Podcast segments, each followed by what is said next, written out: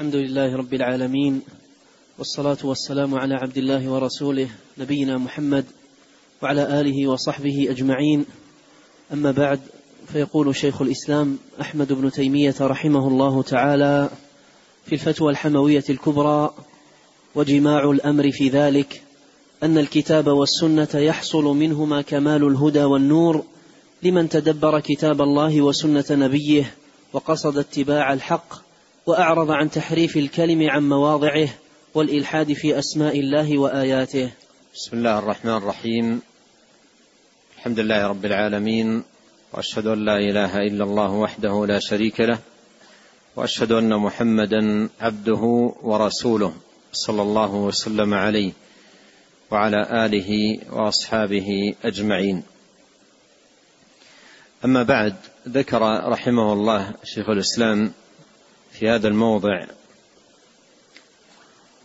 خلاصة جامعة ونافعة للغاية. فيها كما ذكر جماع الأمر في هذا الباب. باب توحيد الأسماء والصفات. ومعنى جماع الأمر أي أمر العبد. بما يتحقق به صلاحه وسعادته وفلاحه في دنياه وأخراه. قال رحمه الله تعالى وجماع الأمر في ذلك أن الكتاب والسنة يحصل منهما كمال الهدى والنور. أن الكتاب والسنة يحصل منهما كمال الهدى والنور. أي أن اهتداء العبد واستضاءته بنور الإيمان لا يتحقق إلا من خلال هذين المنبعين العظيمين كتاب الله عز وجل وسنة نبيه صلى الله عليه وسلم. أما الاهتداء فيقول الله عز وجل إن هذا القرآن يهدي للتي هي أقوم.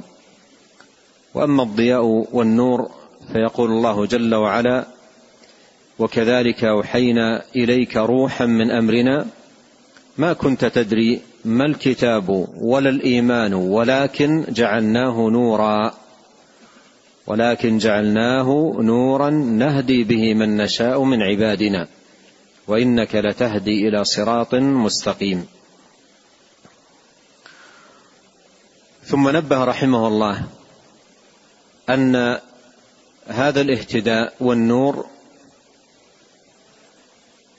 بالكتاب والسنة لا ينال إلا بشروط ثلاثة.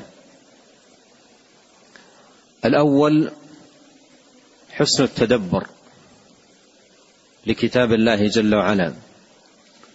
قال لمن تدبر كتابه كتاب الله وسنة نبيه صلى الله عليه وسلم. ولهذا ليس كل من قرأ القرآن يهتدي بهدى القرآن. وإنما الذي يوفق بإذن الله عز وجل للاهتداء بهدى القرآن من يعقل عن الله مراده بتدبر كلامه جل وعلا. ولهذا قال الله تعالى أفلا يتدبرون القرآن؟ وقال أفلم يدبروا القول؟ وقال كتاب أنزلناه إليك مبارك ليدبروا آياته.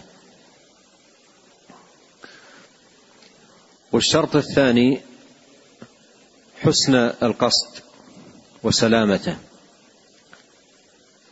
بأن يقرأ قاصدا تحصيل الحق والوقوف عليه من كتاب الله عز وجل وسنة نبيه عليه الصلاة والسلام. إذ إن من الناس من يقرأ القرآن وليس قصده تحصيل الحق الذي في القرآن وإنما يقرأ القرآن ليستخرج من القرآن أشياء ولو بليها عن مرادها ومقصودها لتكون موافقة لهواه فيدخل وهو مشرب بالهوى ويتتبع. في القرآن أشياء يحاول أن يطوعها وأن يجعلها دليلا له. فلا يكون من كان كذلك عندما قرأ القرآن قصده تحصيل القرآن من الحق. فهذا الشرط الثاني أن أن يقصد اتباع الحق. أن يقصد اتباع الحق. يحمل في قلبه قصدا سليما أن يتبع الحق الذي جاء في كتاب الله عز وجل. وإن خالف هواه إن خالف ما نشأ عليه إن خالف ما تعلمه من بعض أشياخه إن خالف أي شيء لا يبالي. يقصد اتباع الحق الذي في القرآن.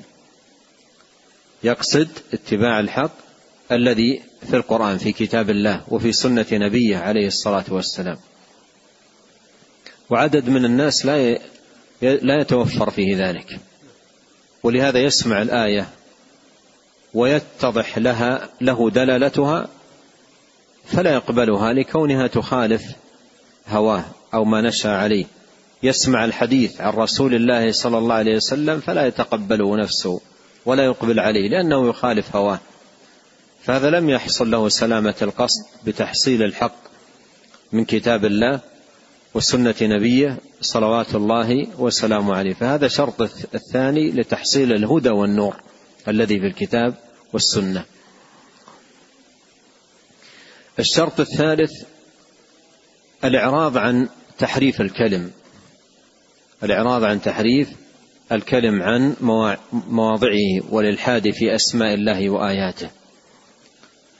والمراد بالإعراض عن ذلك أي البعد عن ذلك ومجانبته.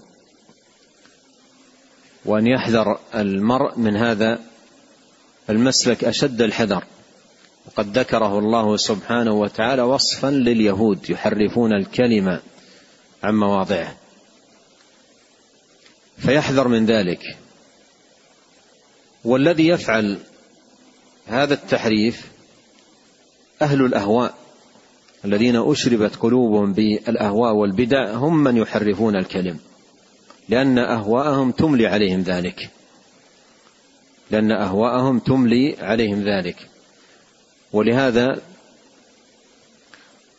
لا لا ينال الهدى والنور الذي في كتاب الله وسنة نبيه عليه الصلاة والسلام إلا بالإعراض عن هذا التحريف والبعد عنه والسلامة من الوقوع فيه. قال وأعرض عن تحريف الكلم عن مواضعه والإلحاد في أسماء الله وآياته أي والإعراض عن الإلحاد في أسماء الله وآياته. قد قال الله سبحانه ولله الأسماء الحسنى فادعوه بها وذروا الذين يلحدون في أسمائه سيجزون ما كانوا يعملون. وقال إن الذين يلحدون في آياتنا لا يخفون علينا. لا يخفون علينا. فيكون على حذر من ذلك. فإذا اجتمعت هذه الشروط الثلاثة حسن التدبر وسلامة المقصد والبعد عن التحريف نال العبد بإذن الله سبحانه وتعالى كمال الاهتداء والنور. بكتاب الله عز وجل وسنة نبيه صلى الله عليه وسلم.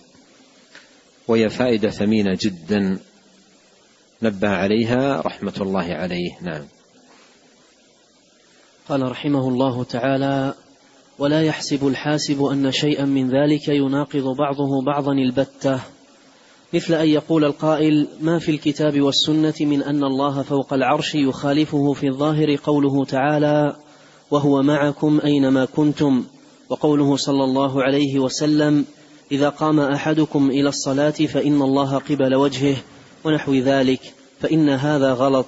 هذا تنبيه من شيخ الإسلام رحمة الله عليه إلى موطن تزل فيه بعض الأقدام حيث يظن أن بعض النصوص يناقض بعضها بعضا ويعارض بعضها بعضا. والله جل وعلا قال في القرآن الكريم أفلا يتدبرون القرآن ولو كان من عند غير الله ولو كان من عند غير الله لوجدوا فيه اختلافا كثيرا. أما وهو من عند الله سبحانه وتعالى فلا اختلاف فيه ولا في حرف واحد ولا في كلمة واحدة.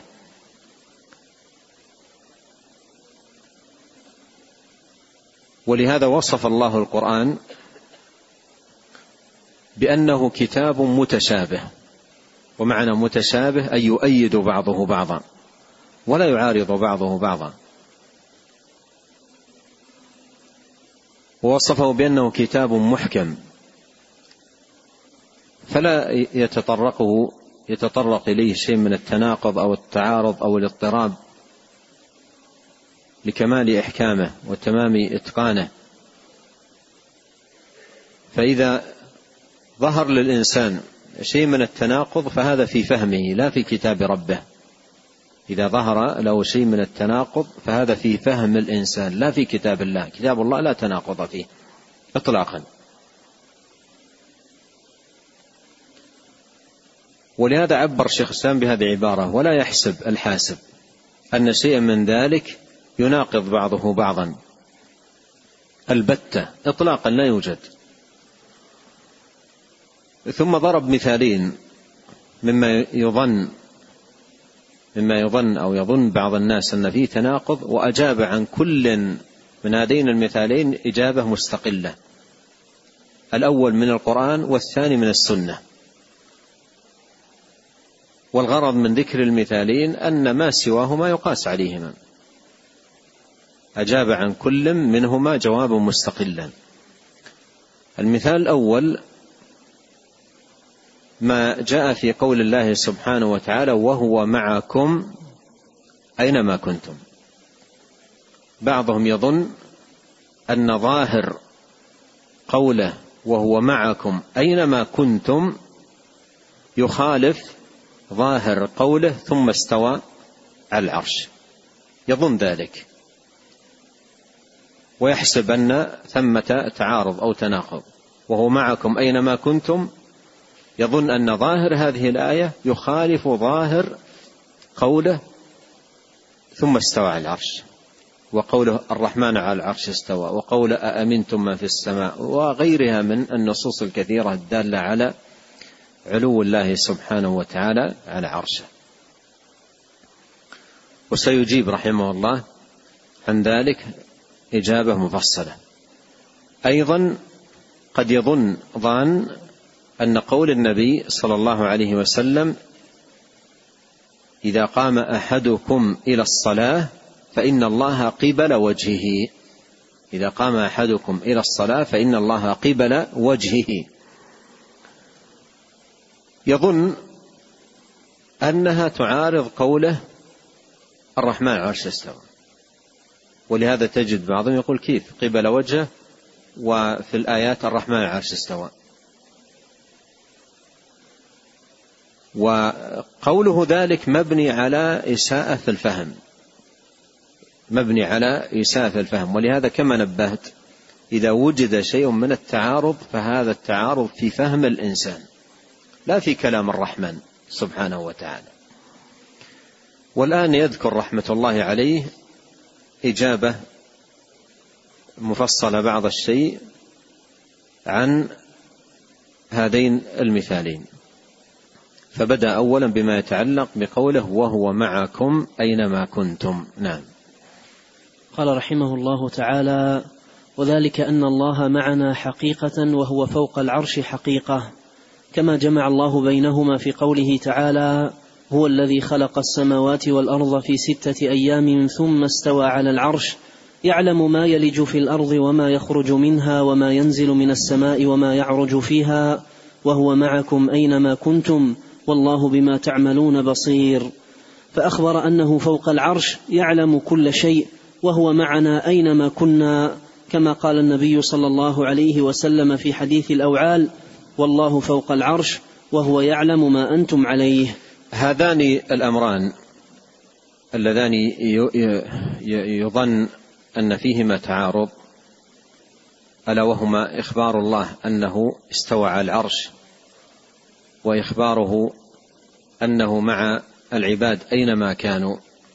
هذان الأمران اللذان يظن أن فيهما تعارض جمع بينهما في آية واحدة. جمع بينهما في آية واحدة في سورة الحديد. وهي قول الله عز وجل وهو الذي قول الله عز وجل هو الذي خلق السماوات والأرض في ستة أيام ثم استوى على العرش. ثم استوى على العرش. هذا ذكر لاستواء الرب على العرش والاستواء هو العلو والارتفاع. استوى على العرش أي على وارتفع عليه علوا وارتفاعا يليق بجلاله وكماله وعظمته سبحانه. ثم استوى على العرش. ثم ذكر امرا آخر. قال يعلم ما يجي في الأرض وما يخرج منها. وما ينزل من السماء وما يعرج فيها وهو معكم أينما كنتم. والله ما تعملون بصير. هذه أيضا حقيقة أخرى. لا تخالف الحقيقة الأولى الذي ذكرت في صدر الآية. في صدر الآية ذكر الاستواء استواء الله على العرش. ثم في أثناء الآية ذكرت حقيقة أخرى وهي أن الله مع العباد أينما كانوا. أنه سبحانه مع العباد أينما كانوا. قال جل وعلا وهو معكم أينما كنتم. وإذا نظر الناظر إلى هذا السياق الذي ذكرت فيه هذه المعية يجد أن السياق كله بيان للعلم المحيط. العلم الواسع الذي أحاط بكل شيء. فبدأ قبل هذه بالعلم وختم بالعلم. فأفاد ذلك أن هذه المعية بالعلم. أما الرب جل في علاه فوق, فوق عرشه. مثل ما قال الإمام مالك رحمه الله تعالى الله فوق العرش أو الله في السماء وهو مع خلقه في كل مكان بعلمه. ومع خلقه في كل مكان بعلمه أو كلمة هذا معناها. فهو سبحانه وتعالى مع العباد بعلمه. ولهذا لما احتج الجهمية بقوله وهو معكم أينما كنتم على أن الله في كل مكان قال الإمام أحمد الله بدأ الخبر بالعلم وختمه بالعلم. بدأ الخبر بالعلم وختم بالعلم. ومع كما سيأتي عند شيخ الإسلام تفيد مطلق المصاحبة وهي في كل موضع بحسبه. فالسياق هنا دل على أن حقيقة المعية العلم ولهذا أجمع السلف وحكى إجماعهم غير واحد ومر معنا ذكر لبعض هذه الإجماعات أن قوله وهو معكم أينما كنتم أي بعلمه. لدلالة السياق على ذلك. ومثلها قوله إلا هو معهم أينما كانوا. ولهذا يقول شيخ الإسلام فأخبر أنه فوق العرش يعلم كل شيء. وهو معنا أينما كنا. كما قال النبي صلى الله عليه وسلم في حديث الأوعال والله فوق العرش وهو يعلم ما أنتم عليه. ويعلم ما أنتم عليه هذا معنى قوله إلا هو معهم أينما كانوا وهو معكم أينما كنتم. نعم. قال رحمه الله تعالى وذلك أن كلمة مع في اللغة إذا أطلقت فليس في ظاهرها في اللغة إلا المقارنة المطلقة من غير وجوب مماسة أو محاذاة عن يمين وشمال. فإذا قيدت بمعنى من المعاني دلت على المقارنة في ذلك المعنى. فإنه يقال ما زلنا نسير والقمر معنا أو النجم معنا ويقال هذا المتاع معي لمجامعته لك. وإن كان فوق رأسك فالله مع خلقه حقيقة وهو فوق عرشه حقيقة. من آه، يستدل بقوله وهو معكم أينما كنتم وهو معكم أينما كنتم يفهم أو يظن أو يحسب أن مع في كل مواردها تفيد المخالطة والممازجة. مثل ما يقال الحليب مع الماء. الحليب مع الماء. أو السكر مع الماء. أو نحو ذلك. فيفهم أن ماء في كل مواردها تفيد المخالطة والامتزاج. وهذا فهم خاطئ.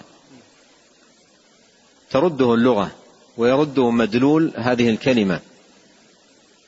فمع هذه الكلمة تفيد مطلق المصاحبة لكنها في كل موضع بحسبه أو كما عبر شيخ الإسلام تفيد المقارنة المطلقة من غير وجوب مماسة أو محاذاة. خذ على ذلك أمثلة. عندما يقول المسافر سافرت أو سافرنا والقمر معنا. سافرنا والقمر معنا. هل تفيد؟ امتزاج واختلاط القمر في السماء وهو يمشي على دابته وعلى قدميه وعلى مركوبه في الأرض ويقول القمر معنا وقول هذا صحيح. الرجل يسأل عن أهله فيقول أهلي معي يقصد في عصمتي. يقول أهلي معي يقصد في عصمتي ويكون هو في بلد وأهله في بلد آخر لكنهم معه أي في عصمته. لم يفارقهم بطلاق. ولهذا تجد أن مع في في مواردها تفيد مطلق المصاحبة. مطلق المصاحبة وفي كل موضع بحسبه. كل موضع بحسبه. إذا حتى تفهم مع في مدلولها في كل سياق لا بد من فهم السياق الذي وردت فيه. إن, أخ إن أخذت مجردة عن السياق الذي وردت فيه يخطئ الإنسان في الفهم. ولهذا قال الأئمة في الرد على الجهمية قالوا انتزعوا قوله وهو معكم أينما كنتم وجردوه عما قبله وعما بعده وفهموا منه هذا الفهم الخاطئ. بينما ما لابد لأجل أن تفهم فهما صحيحا أن ينظر في السياق. أن ينظر في السياق. مثالنا الأول أعيد لأنبه على فهم المعنى. الآن لما يقال فلان مع زوجته هذه الكلمة بحد ذاتها هل يمكن يفهم مراد قائلها مجردا عن السياق؟ هل يمكن؟ ممكن أن أن يكون مثلا مع زوجته أي مسافرة معه. مع زوجته هي معه في بيته. مع زوجته هو في بلد وهي في بلد وهي في عصمته. فإذا لا بد أن يفهم السياق أو السؤال الذي طرح إليه عليه مثلا. فمع لا بد أن ينظر في السياق. إن جردت عن سياقها لم تفهم. فهما صحيحا. فهؤلاء جردوا مع عن السياق. قالوا وهو معكم أينما كنتم وجردوها عما قبلها وعما بعدها وفهموا هذا الفهم الخاطئ. فإذا نظرت ما قبله وما بعده تجد أن السياق كله في العلم. يعلم ما يجي في الأرض وما يخرج منها وما ينزل من السماء وما يعرج فيها وهو معكم أينما كنتم والله ما تعملون بصير. فأفادك السياق أن المعية العلم.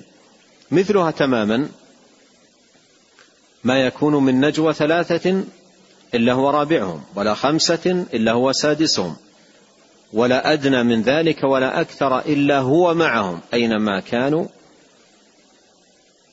إن الله بكل شيء عليم. فبدأ بالعلم وختم بالعلم. بدأ الخبر بالعلم وختمه بالعلم. فإذا المعية هنا حقيقتها أن الله سبحانه وتعالى مع العباد بعلمه. فهل يكون هذا معارضا لقوله ثم استوى العرش؟ هل يكون هذا معارضا لقوله ثم استوى العرش؟ نعم.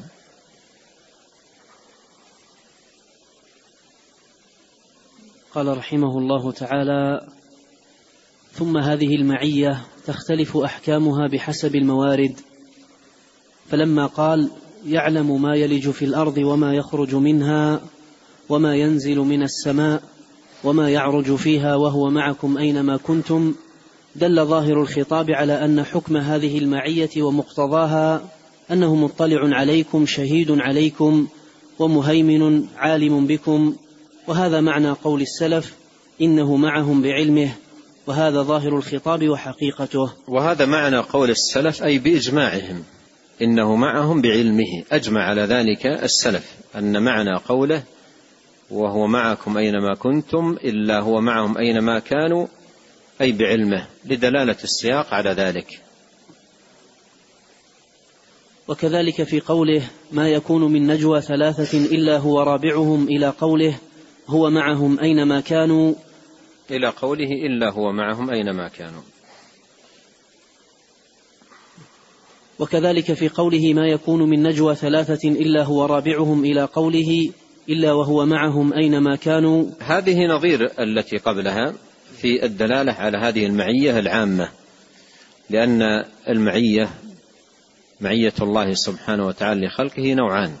معية عامة ومعية خاصة.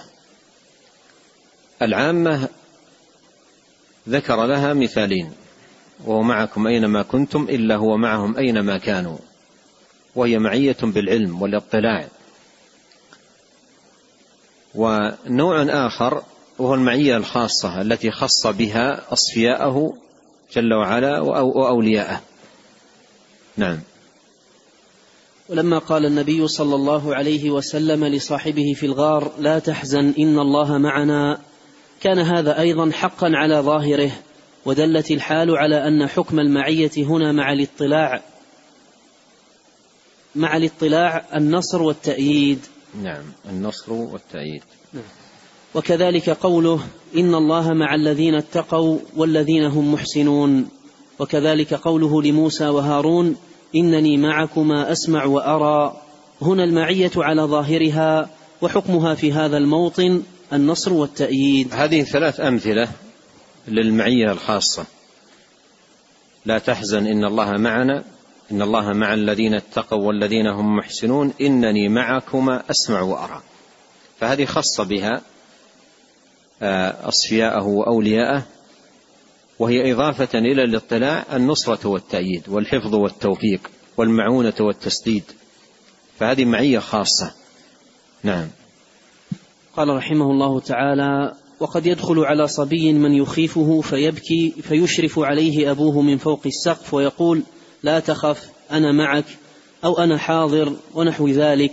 ينبهه على المعية الموجبة بحكم الحال دفع المكروه ففرق بين معنى المعية وبين مقتضاها وربما صار مقتضاها من معناها فتختلف باختلاف المواضع. يعني هذا مثال ضربه رحمه الله لتوضيح ذلك. عندما يقول الوالد لابنه الخائف اذهب أنا معك. يعني متابع لك أراقب أسأل عنك. فهذه المعية يفهم منها يفهم منها عندما تطلق المراد دفع المكروه. ولهذا يبقى الوالد في البيت ويذهب الابن إلى مثلا مدرسته أو نحو ذلك. وال الذي فهم من قول والده له أنا معك. الذي فهم من قول والده له أنا معك. دفع المكروه يعني متابع لك إن أحد اعتدى عليك أو نحو ذلك. فأنا معك أي بالمتابعة. فهذه معية خاصة تسمى. وهذا مثال فقط. هذا مثال. وإلا في باب التربية للأبناء لا يحسن ذلك. لا يحسن ذلك وإنما يذكر ذلك كمثال فقط لتوضيح المعنى. وإلا في باب التربية للأبناء لا يحسن ذلك. ودائما ينبغي على الأب أن يعلق الإبن برب العالمين. في الخوف في المراقبة في لأن بعض الآباء يعني عندما يربي ابنه يعلقه بشخصه. يقول أنا متابع لك إن فعلت أفعل وإن كان ويهدد إلى آخرة. بينما الأصل في التربية مثل ما قال لقمان الحكيم يا بني إنها إن تكن مثقال حبة من خردل فتكن في صخرة أو في السماوات. أو في السماوات يأتي بها الله. إن الله لطيف خبير. فيعلق الإبن بخشية الله والخوف من الله ومراقبة الله عز وجل. وأيضا طلب المعونة من الله. ففي مثل هذا المقام يقول له اذهب والله معك. وإلجأ إلى الله والله يحفظك. لكن شيخ الإسلام رحمه الله ذكر ذلك فقط مثال لتوضيح المعنى المراد هنا. نعم. قال رحمه الله تعالى فلفظ المعية قد استعمل في الكتاب والسنة في مواضع يقتضي في كل موضع أمورا لا يقتضيها في الموضع الآخر. هذا مبني على ما سبق أن المعية تختلف معانيها بحسب مواردها. نعم. قال رحمه الله تعالى فإما أن تختلف دلالتها بحسب المواضع أو تدل على قدر مشترك بين جميع مواردها وإن امتاز كل موضع بخاصية. فعلى التقديرين ليس مقتضاها أن تكون ذات الرب مختلطة بالخلق حتى يقال قد صرفت عن ظاهرها. اختلاف مع في الاستعمال بحسب الموارد وبناء على ذلك اختلاف المعنى بحسب الموارد ينبه رحمه الله يقول إما أن تختلف دلالتها بحسب المواضع أو تدل على قدر مشترك. تدل على قدر مشترك لأجله عبر في جميع المواضع بكلمة مع ويمتاز كل موضع عن الآخر بشيء. يقول سواء قيل هذا أو قيل هذا فإنها لا تقتضي في قوله تعالى وهو معكم أينما كنتم الاختلاط. بالخلق حتى يقال قد صرفت عن ظاهرها. لا تقتضي في قوله تعالى وهو معكم أينما كنتم الاختلاط بالخلق. لأن الآن بعضهم إذا قيل وهو معكم أينما كنتم بعلمه قال قالوا هذا تأويل وأنتم تمنعون التأويل. والحق أن هذا هو مدلول الآية. الحق أن هذا هو مدلول الآية وهذا ظاهر مدلولها نظرا إلى السياق كما مر معنا توضيح ذلك. ثم يضرب مثالا رحمه الله يوضح به هذا الأمر. نعم. قال رحمه الله تعالى ونظيرها من بعض الوجوه الربوبية والعبودية فإنها وإن اشتركت في أصل الربوبية والتعبيد فلما قال برب العالمين رب موسى وهارون كانت ربوبية موسى وهارون لها اختصاص زائد على الربوبية العامة للخلق. فإن من أعطاه الله من الكمال أكثر مما أعطى غيره فقد ربه ورباه وربوبيته وتربيته أكمل من غيره. وكذلك قوله عينا يشرب بها عباد الله يفجرونها تفجيرا. وقوله سبحان الذي أسرى بعبده ليلا. فإن فإن العبد تارة يعنى به المعبد فيعم الخلق كما في قوله إن كل من في السماوات والأرض إلا آتي الرحمن عبدا. وتارة يعنى به العباد فيخص ثم يختلفون فمن كان أعبد علما وحالا كانت عبوديته أكمل فكانت الإضافة في حقه أكمل مع أنها حقيقة في جميع المواضع. ومثل هذه الألفاظ يسميها بعض الناس مشككة لتشكيك المستمع فيها هل هي من قبل الأسماء المتواطئة أو من قبل المشتركة في اللفظ فقط؟ والمحققون يعلمون أنها ليست خارجة عن جنس المتواطئة. إذ واضع اللغة إنما وضع اللفظ بإزاء القدر المشترك وإن كانت نوعا مختصا من المتواطئة فلا بأس بتخصيصها بلفظ. هذان مثالان. هما نظير ما سبق من المعية وأن المعية تختلف بحسب مواردها يختلف مدلولها بحسب مواردها والمعية التي أضيفت في النصوص معية الله لخلقه مر معنا أنها على نوعين معية عامة ومعية خاصة وهذه لها معنى وهذه لها معنى. فيقول نظير ذلك الربوبية والعبودية. ربوبية الله لخلقه نوعان مثل ما أن معية لخلقه نوعان عامة وخاصة أيضا ربوبيته لخلقه نوعان عامة وخاصة. الربوبية العامة دل عليها قوله رب العالمين هذه عامة. والخاصة دل عليها مثل قوله رب موسى وهارون هذه خاصة. فربوبية الله عز وجل لخلقه نوعان ربوبية عامة وربوبية خاصة. الربوبية العامة رب العالمين بالخلق والرزق والإنعام والإحياء والتدبير إلى غير ذلك. هذه ربوبية عامة. والربوبية الخاصة في مثل قوله رب موسى وهارون مثل قول النبي صلى الله عليه وسلم في مناجاته لربه اللهم رب جبريل وميكائيل وإسرافيل. هذه ربوبية خاصة. وفيها قدر زائد عن الربوبية العامة إضافة إلى المعنى الذي في الربوبية العامة فيها قدر زائد ومثل أيضا ما مر معنا إضافة لما في المعية الخاصة من القدر الذي هو في المعية العامة الذي هو الاطلاع فيها النصرة والتأييد. هنا إضافة إلى الربوبية العامة ثمة معنى خاص وهو التربية والمعونة والتسديد والتوفيق والهداية. فهذه ربوبية خاصة. ولهذا يقول بعض أهل العلم لأجل هذا الملحظ كانت أكثر دعوات الأنبياء ربي ربنا. ملاحظة للتربية الخاصة التي من الله سبحانه وتعالى عليهم بها. قال كانت ربوبية موسى وهارون لها اختصاص. ربوبية موسى وهارون ربوبية الله عز وجل لموسى وهارون لها اختصاص زائد على الربوبية العامة للخلق. فإن من أعطاه الله من الكمال أكثر مما أعطى غيره فقد ربه ورباه وربيته وتربيته أكمل من غيره.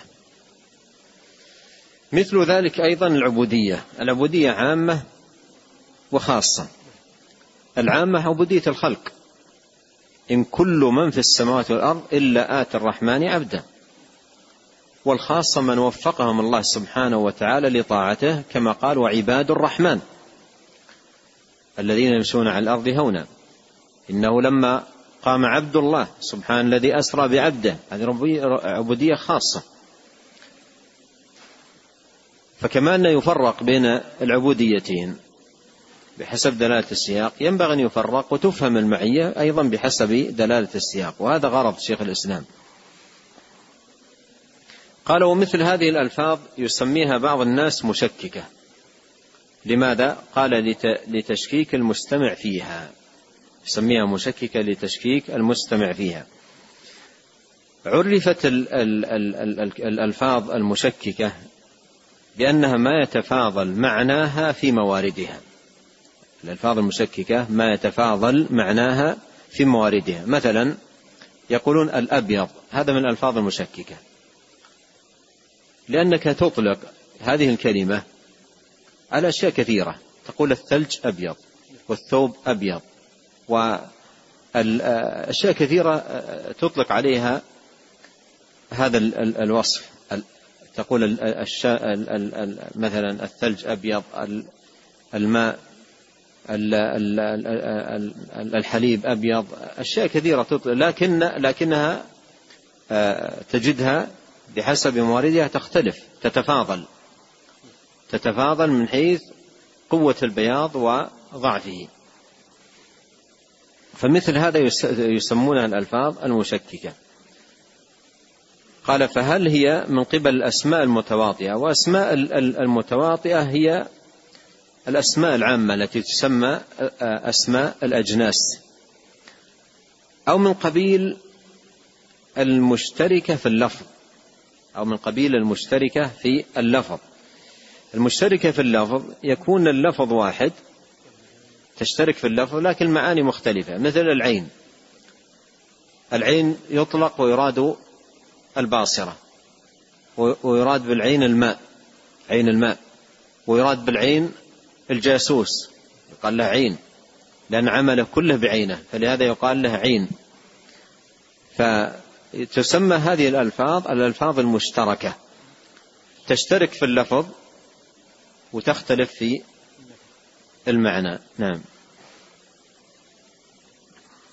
قال رحمه الله تعالى ومن علم أن المعية تضاف إلى كل نوع من أنواع المخلوقات كإضافة الربوبية مثلا وأن الاستواء على الشيء ليس إلا للعرش وأن الله يوصف بالعلو والفوقية الحقيقية ولا يوصف بالسفول ولا بالتحتية قط لا حقيقة ولا مجازا علم أن القرآن على ما هو عليه من غير تحريف. هذا كلام مهم جدا في خلاصة يعني دقيقة تتعلق بما سبق والتنبيه على دفع توهم التعارض بين الرحمن على العرش استوى وهو معكم. فيقول من علم أن المعية تضاف إلى كل نوع من أنواع المخلوقات. المعية العامة تضاف إلى كل نوع من أنواع المخلوقات. ما معنى ذلك؟ وهو معكم. وهو معكم أينما كنتم. تضاف إلى كل نوع. كل نوع من المخلوقات الله معهم. بماذا؟ باطلاعه ورؤيته. سبحانه. وأنه لا يخفى عليه خافية. يقول من علم أن المعية تضاف إلى كل نوع من أنواع المخلوقات كإضافة الربوبية مثلا. كإضافة الربوبية العامة. كإضافة الربوبية العامة. ربوبية الله عز وجل العامة للخلق أجمعين. تتناول البر والفاجر وتتناول آه، الأحياء والأموات تتناول الحيوانات والجمادات تتناول كل شيء. رب العالمين. أي هو المتصرف. في العالم كله. خلقا ورزقا وإحياء وإماتة وتصرفا وتدبيرا. وأن الاستواء على الشيء ليس إلا العرش لاحظ الآن حتى ينبه خطأ هؤلاء. المعية يقال مع كل الخلق. لكن هل استوى على العرش؟ استوى على العرش. هل هل يقال استوى على كل شيء؟ هذا هذا يبين لك الآن. هل يقال استوى على كل شيء؟ استوى على العرش. يقول وأن الاستواء على الشيء ليس إلا على العرش. لم يأتي. لم يأتي في القرآن استوى على السماء أو استوى على الأرض أو استوى استوى على العرش. فرق بين المعية وبين فلا يخلط بين الأمور. المعية بالعلم مع الجميع.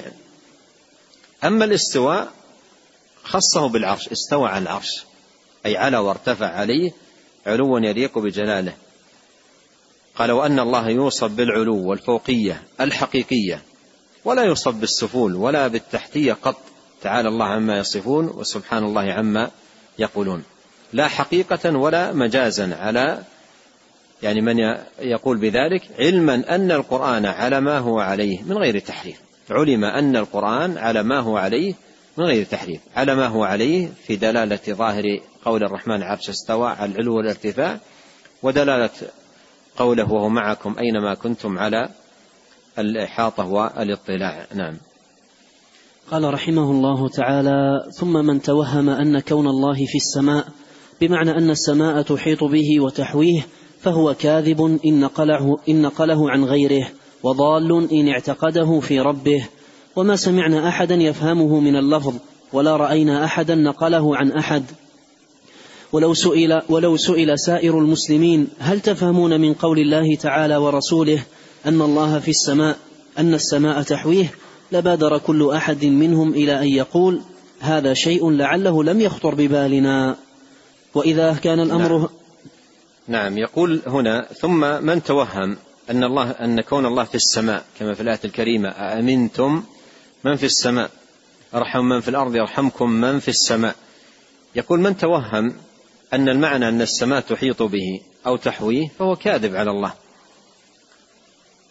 إن نقله عن غيره وضال إن اعتقده في ربه.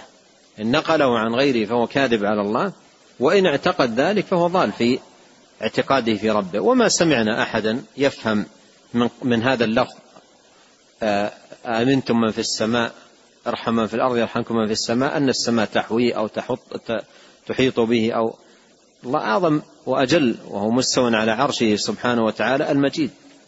فيقول ما سمعنا أحدا قال بذلك أو فهم بذلك ولا رأينا أحدا نقله عن أحد. ولو سئل سائر المسلمين هل تفهمون من قوله من قول الله ورسوله أن الله في السماء أن السماء تحوي؟ لبادر كل أحد منهم إلى أن يقول هذا شيء لعله لم يخطر على بالنا. نعم. قال رحمه الله تعالى وإذا كان الأمر هكذا فمن التكلف أن يجعل ظاهر اللفظ شيئا محالا لا يفهمه الناس منه ثم يريد لماذا؟ لأن هؤلاء يقولون هذا ظاهر قوله آمنتم من في السماء ويقولون في في اللغة تفيد الظرفية لما لما نقول الحليب في الكوب هذه هذا مدلول فيه فمعنى في السماء معنى ذلك الظرفية وأن السماء تحوية وهذا ظاهر النص. فيقول رحمة الله عليه إذا كان الأمر هكذا فمن التكلف أن يجعل ظاهر اللفظ شيئا محالا لا يفهمه الناس منه. يقول لا يوجد أحد أصلا يفهم من قوله الرحمن على العرش آه، من قول آمنتم من في السماء أن السماء تحوي. ولا أيضا لفظة في تفيد هذا المعنى لأن في إما أن تكون تفيد آه، الظرفية.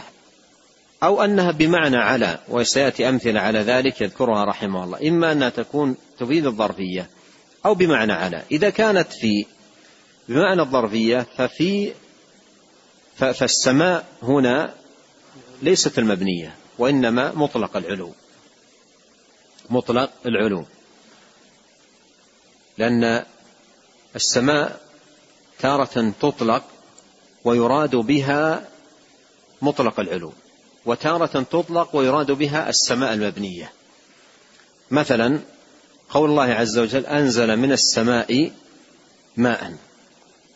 أنزل من السماء ماء. ما المراد بالسماء هنا؟ المبنية أو مطلق العلو؟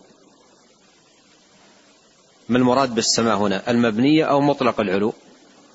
مطلق العلو لأنك الآن إذا ركبت الطائرة تكون السماء المبنية فوقك والسحاب الذي ينزل منه المطر تحتك.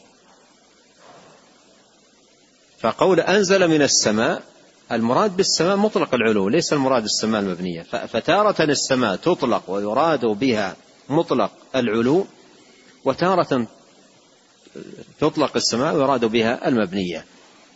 السماء بنيناها بأيد وإنا لموسعون. إذا قوله أأمنتم من في السماء؟ يحتمل أن السماء يراد بها المبنية ويحتمل أن السماء يراد بها مطلق العلو. فإن أريد بها مطلق العلو ففي على بابه في السماء أي في العلو. وإن أريد بها المبنية ففي بمعنى على ففي بمعنى على. وفي اللغة وفي القرآن يأتي التعبير بعلى بفي ويراد على. مثل قوله لأصلبنكم في جذوع النخل فسيروا في الأرض. أيضا انظر في الحديث ارحموا من في الأرض. ارحموا من في الأرض. يرحمكم من في السماء. ارحموا من في الأرض. ماذا تفهم من في في أول الحديث؟ يرحموا من في الأرض. لو قال قائل أنا لا أفهم من في إلا الظرفية. ومعنى ذلك الرحمة المطلوبة من منا في هذا الحديث على هذا الفهم أن الرحمة خاصة بمن في بطن الأرض من الديدان و أما من يمشي على الأرض ما يشملهم الحديث. لأن فيه تفيد الظرفية. هل يقول ذلك أحد؟ أو هل يخطر ببال أحد ويقرأ الحديث؟ ارحم من في الأرض أي من على الأرض. في بمعنى على. ارحم من في الأرض أي من يمشي على الأرض. يرحمكم من في السماء أي من على السماء. أول الحديث يوضح لك آخره. يرحم من في الأرض أي من على الأرض يرحمكم من في السماء أي يرحمكم من على السماء. نعم. قال رحمه الله تعالى وإذا كان الأمر هكذا فمن التكلف أن يجعل ظاهر اللفظ شيئا محالا لا يفهمه الناس منه ثم يريد أن يتأوله. بل عند المسلمين أن الله في السماء وهو على العرش واحد. إذ السماء إنما يراد به العلو فالمعنى أن الله في العلو لا في السفل. وقد علم المسلمون أن كرسيه سبحانه وسع السماوات والأرض وأن الكرسي في العرش كحلقة ملقاة بأرض فلات وأن العرش خلق من مخلوقات الله لا نسبة له إلى قدرة الله وعظمته. فكيف يتوهم فكيف يتوهم بعد هذا أن خلقا يحصره ويحويه؟ وقد قال سبحانه ولأصلبنكم في جذوع النخل وقال تعالى فسيروا في الأرض بمعنى على ونحو ذلك وهو كلام عربي حقيقة لا مجازا وهذا يعلمه من عرف حقائق معاني الحروف وأنها متواطئة في الغالب لا مشتركة. وكذلك قول النبي صلى الله عليه وسلم نعم, نعم يعني عرفنا الآن جواب شيخ الإسلام بن تيمية رحمه الله تعالى عن الفهم الخاطئ أو التوهم الخاطئ لكون الله في السماء كما دل عليه القرآن في قول آمنتم من في السماء والسنة في مثل قوله يرحمكم من في السماء. وأن في مثل ما ذكرت إن أريد بها الظرفية ففي السماء أي فالمراد بالسماء أي مطلق العلو. وإن أريد بالسماء المبنية فإن في بمعنى على. فمعنى قول آمنتم من في السماء أي على السماء. ولهذا يقول شيخ الإسلام بن تيمية رحمه الله يتبين لك أن معنى أن الله نعم يتبين لك أن عند المسلمين أن الله في السماء وهو على العرش معناها واحد. في السماء وعلى العرش كلها معناها واحد. كلها معناها واحد. وهذا لمن يفهم المعنى بعيدا عن تحريف أهل الباطل. ثم ذكر رحمه الله المثال الآخر لكن ما بقي معنا وقت. نسأل الله الكريم أن ينفعنا أجمعين بما علمنا وأن يزيدنا علما وأن يصلح لنا شأننا كله وأن لا يكلنا إلى أنفسنا طرفة عين وأن يهدينا إليه صراطا مستقيما. إنه تبارك وتعالى سميع الدعاء وهو أهل الرجاء وهو حسبنا ونعم الوكيل. سبحانك اللهم وبحمدك أشهد أن لا إله إلا أنت أستغفرك وأتوب إليك. اللهم صل وسلم على عبدك ورسولك نبينا محمد وآله وصحبه. جزاكم الله خيرا.